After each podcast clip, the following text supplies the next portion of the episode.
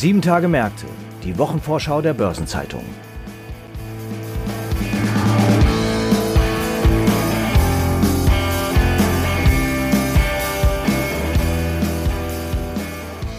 Wir schauen auf eine neue Woche mit vielen Terminen und werfen einen besonderen Blick auf die Wall-Street-Banken, die kommende Woche die Quartalsberichtssaison einläuten.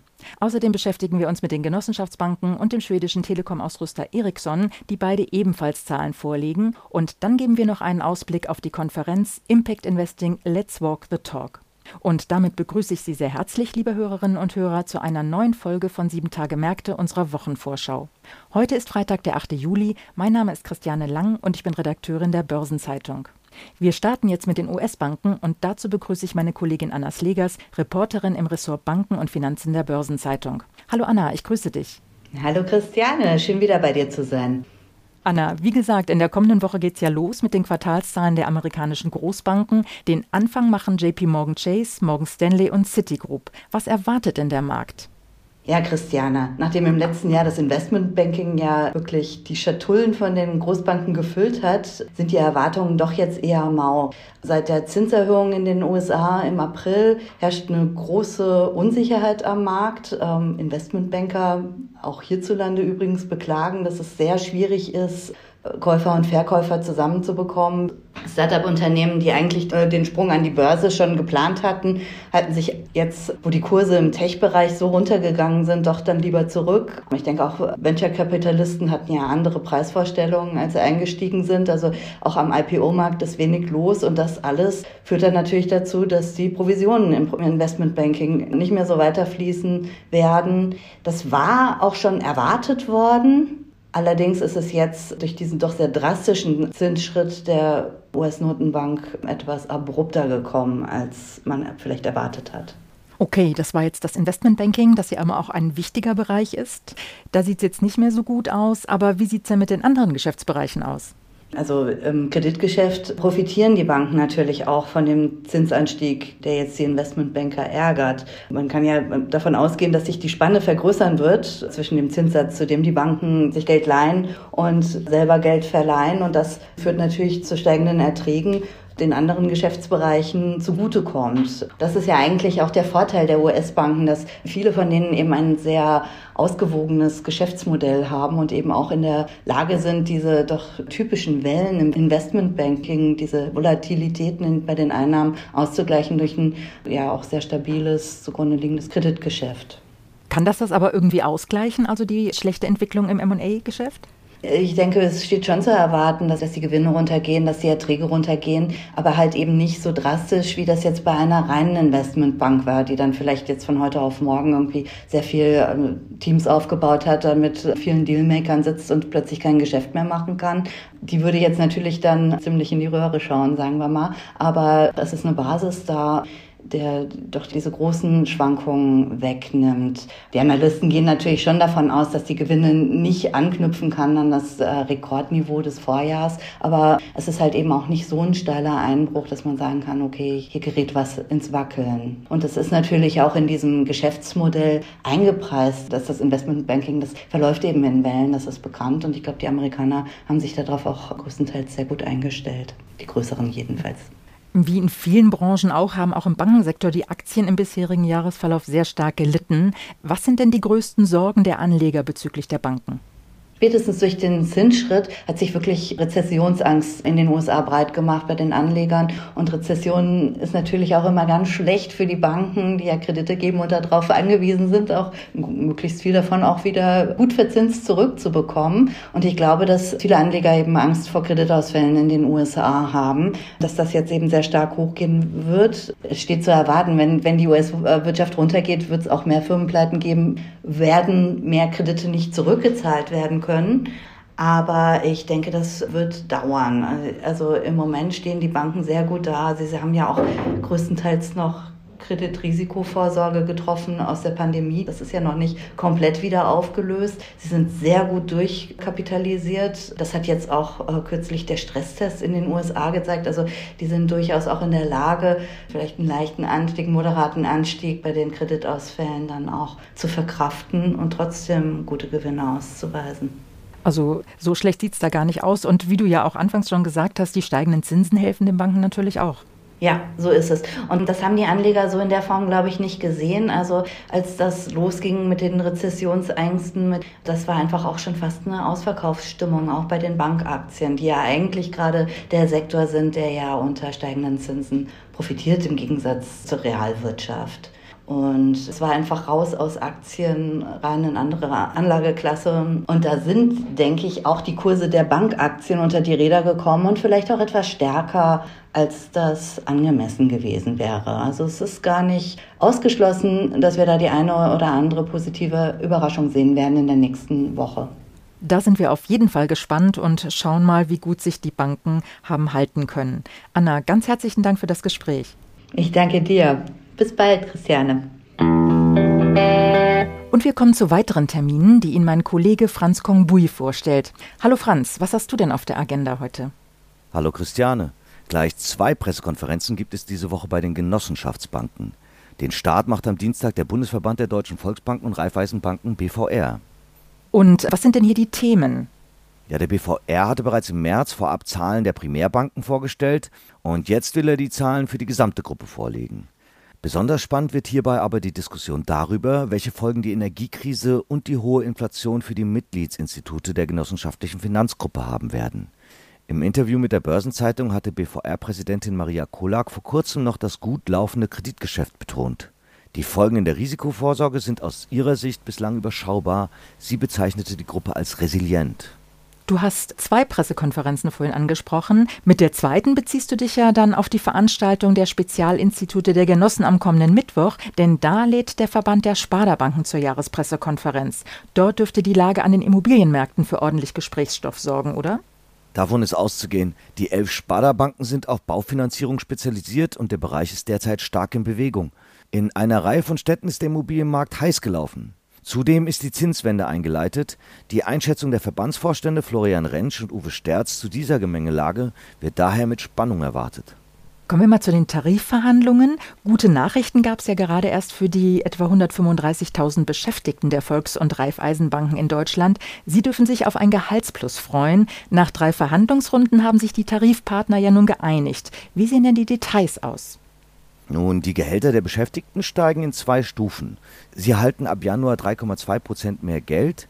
Im Januar zweitausendvierundzwanzig gibt es dann ein weiteres Plus von zwei Prozent. Und bereits in diesem Oktober erhalten sie zudem eine Einmalzahlung von achthundert bis tausend Euro. Am Mittwoch findet in Mainz die Veranstaltung Impact Investments Let's Walk the Talk statt, die von Börsenzeitung gemeinsam mit Sustainable Investment in Action durchgeführt wird. Da geht es um Impact als Hebel nachhaltiger Geldanlagen. Der Begriff Impact ist ja fast schon ein bisschen überstrapaziert. Was können die Besucher denn hier konkret erwarten? Ein Ziel ist es, genau diesen Begriff klar zu definieren, sodass Investitionen in Nachhaltigkeit und soziales Engagement tatsächlich und messbar zur Transformation beitragen. Dadurch soll Impact-Washing ebenso wie Greenwashing vermieden werden. Daher dient das Treffen von Asset-Managern, Pensionskassen und anderen institutionellen Investoren dem vertieften Austausch über E S G, also den Kriterien Environment, Social und Governance und Impact Investment. Gleichzeitig stehen auch hundertachtunddreißig konkrete Projekte aus zwölf Ländern und die daraus gekürten Gewinner des Sustainable Impact Award S I A zweitausendzweiundzwanzig im Mittelpunkt. Das ist spannend. Um was für Projekte geht es denn hier? Na, zum Beispiel versorgt Spring Health Kommunen in Indien mit frischem Wasser, ohne dabei Schadstoffe zu emittieren. Oder CertiDeal recycelt Smartphones. SeaTrace hingegen optimiert Lieferketten für Lebensmittel unter Nachhaltigkeitsaspekten. Diese und andere Unternehmungen mit besonderem Fokus auf Nachhaltigkeitsziele, die im Rahmen des S E A Award in diesem Jahr ausgezeichnet worden sind, werden sich also im Rahmen des Events präsentieren. Und was ist an Vorträgen und Paneldiskussionen vorgesehen? Professor Timo Busch von der Universität Hamburg, Vertreter der Sustainable Finance Research Group, wird zum Auftakt der Konferenz die Brücke von der Wissenschaft in die Realwirtschaft schlagen. Anschließend nimmt sich Professor Andreas G F Hübner vom Lehrstuhl für Operational Risk, Banking and Finance am University College Dublin das Thema Absolutely Sustainable Investing vor. Daneben gibt es Diskussionsrunden mit Vertretern aus Banken und Fonds wie Georg Schürmann von Triodos, Jan Köpper von G L S, Alex Brosi von Lloyd-Fonds oder Wiebke Merbet von Bayern Invest, die über die aktuellen Herausforderungen bei der Bewertung und Messung von Impact debattieren. Jetzt ist die Konferenz ja schon kommenden Mittwoch. Kann man sich denn noch anmelden? Ja, wer daran teilnehmen möchte, kann dies kostenlos tun, wenn er eine Mail an die Adresse seminare at w m seminare punkt d e sendet mit der Betreffzeile Impact Investments. Eingeladen sind alle Interessenten zudem, sich an der diesjährigen Marktstudie der Bundesinitiative Impact Investing zu beteiligen und auf diesem Weg den Impact Investing Markt voranzubringen. Das ist eine Befragung zur Marktstudie zweitausendzweiundzwanzig der Bundesinitiative Impact Investing in Kooperation mit der Uni Hamburg, der Advanced Impact Research GmbH und dem Z E W. Diese Studie zielt darauf ab, den Impact Investing Markt im deutschsprachigen Raum zu analysieren. Und wer sich daran beteiligen möchte, findet die zugehörige Mailadresse in den Shownotes. Der schwedische Telekom-Ausrüster Ericsson legt am Donnerstag kommende Woche seine Halbjahreszahlen vor und das in einer sehr turbulenten Phase. Ja, absolut turbulent, denn die Börsenaufsicht S E C hat ja neue Untersuchungen wegen Korruptionsverdacht angestrengt und das hat sich auch massiv auf die Aktien niedergeschlagen. Ja, so ist es. Zuletzt wurden Hinweise auf Korruption bei Geschäften im Irak zwischen zweitausendelf und zweitausendneunzehn bekannt. Ericsson hat allerdings eine unrühmliche Vergangenheit in Sachen Korruption. Eine Strafe der S E C über rund eine Milliarde Dollar hat Ericsson in der Vergangenheit bereits kassiert. Nun stehen weitere Strafzahlungen im Raum. Analysten schätzen, dass bis zu dreihundert Millionen Dollar fällig werden könnten. Im laufenden Quartal dürften die sich aber noch nicht niederschlagen. Die Korruptionsvorwürfe haben natürlich auch die Aktionäre auf den Plan gerufen. So waren in der jüngsten H V die Entlastungsquoten niedrig. Und auch ein M und A Deal, also eine Übernahme, wird zur Hängepartie. Genau. Ericsson hatte bereits im vergangenen Herbst die Übernahme des Cloud-Spezialisten Vonage angekündigt, mit einem Volumen von sechs Komma zwei Milliarden Dollar, die bislang größte Übernahme der Firmengeschichte. Wegen der Untersuchung durch die S E C übt sich die U S-Außenwirtschaftsbehörde allerdings bislang in Zurückhaltung. Ihre Genehmigung fehlte Ende Juni noch, um den Deal abschließen zu können. Das Closing soll nun im Laufe des Monats erfolgen. Um strategisch wieder voranzukommen, hat der Konzern sich ja gerade auch erst eine neue Struktur gegeben. Wie sieht die denn aus?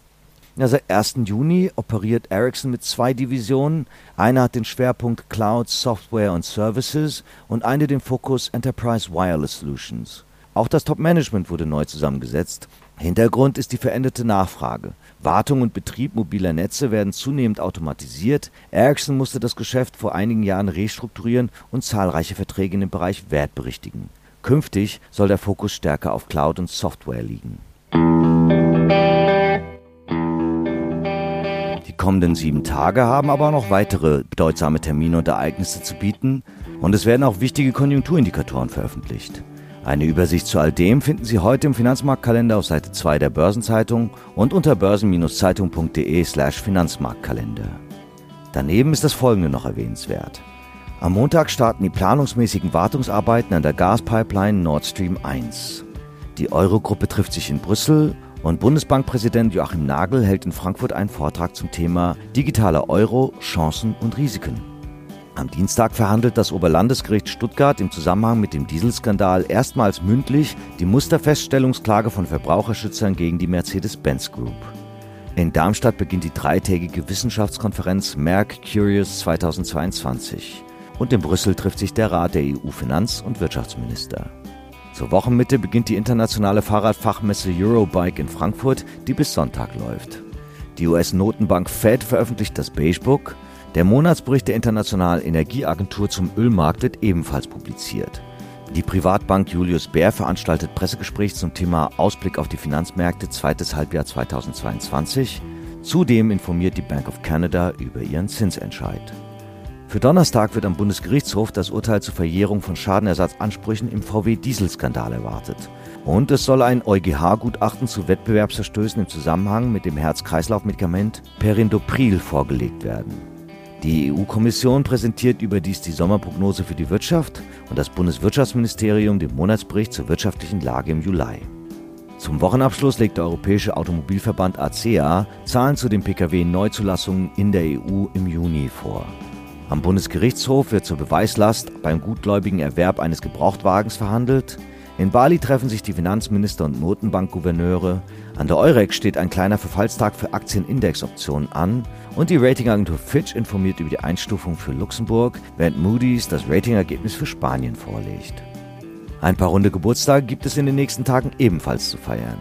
sechzig Jahre alt werden Ströer Vorstandschef Udo Müller, Karl Martin im Brahm, ehemals Avaloq Deutschland-Chef, davor Vorstand der D W P Bank und nun Geschäftsführer bei der deutschen Einheit des Softwareanbieters Objectway.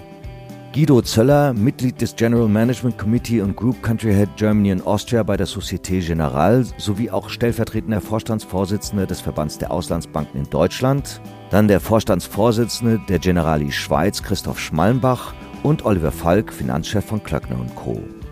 Ihren fünfundsechzigsten Geburtstag feiert Christiane Schönefeld, Vorstand Ressourcen bei der Bundesagentur für Arbeit, die im Oktober in den Ruhestand geht. fünfundsiebzig Jahre alt wird der Mitgründer und ehemalige Vorstandssprecher von S A P, Henning Kagermann. Und ihren achtzigsten Geburtstag begehen Holger Berndt, langjähriges früheres geschäftsführendes Vorstandsmitglied des Deutschen Sparkassen- und Giroverbandes D S G V und Karl-Joachim Dreyer, früher Vorstands- und dann Aufsichtsratschef der Hamburger Sparkasse. Artikel zu Geburtstagen und Personalien finden Sie auf der Personenseite der Börsenzeitung. Und in der kommenden Woche gibt es einige nennenswerte Gedenktage, so zum Beispiel der Weltbevölkerungstag, der geschaffen wurde, um auf die mit dem weltweiten Bevölkerungswachstum verbundenen Probleme aufmerksam zu machen, der Tag des Gedenkens an den Genozid in Srebrenica sowie der internationale Nicht-Binärtag. Zum Schluss noch ein paar Hinweise in eigener Sache. In der Sonnabendausgabe der Börsenzeitung finden Sie diesmal neben der Spezialthemaseite Recht und Kapitalmarkt auch eine Sonderbeilage zum Thema Finanzen und Kultur. Zur Wochenmitte erscheint die Börsenzeitung mit Schwerpunktthema Seiten zum Thema Infrastruktur. Am Donnerstag kommt eine neue Episode von Nachhaltiges Investieren, der Podcast für die Investmentfondsbranche mit freundlicher Unterstützung von Union Investment. Und hören Sie ebenfalls den Hashtag Volatility, den Anlagepodcast von Q C Partners und Börsenzeitung rein, sowie auch in Nachgefragt, dem Podcast von Börsenzeitung in Partnerschaft mit P W C zum Corporate Finance Award.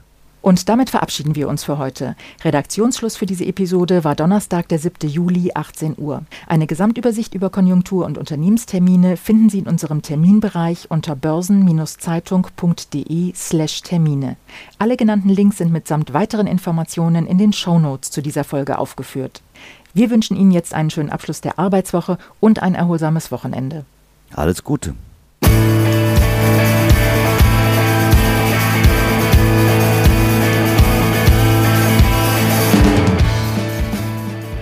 Sieben Tage Märkte, die Wochenvorschau der Börsenzeitung.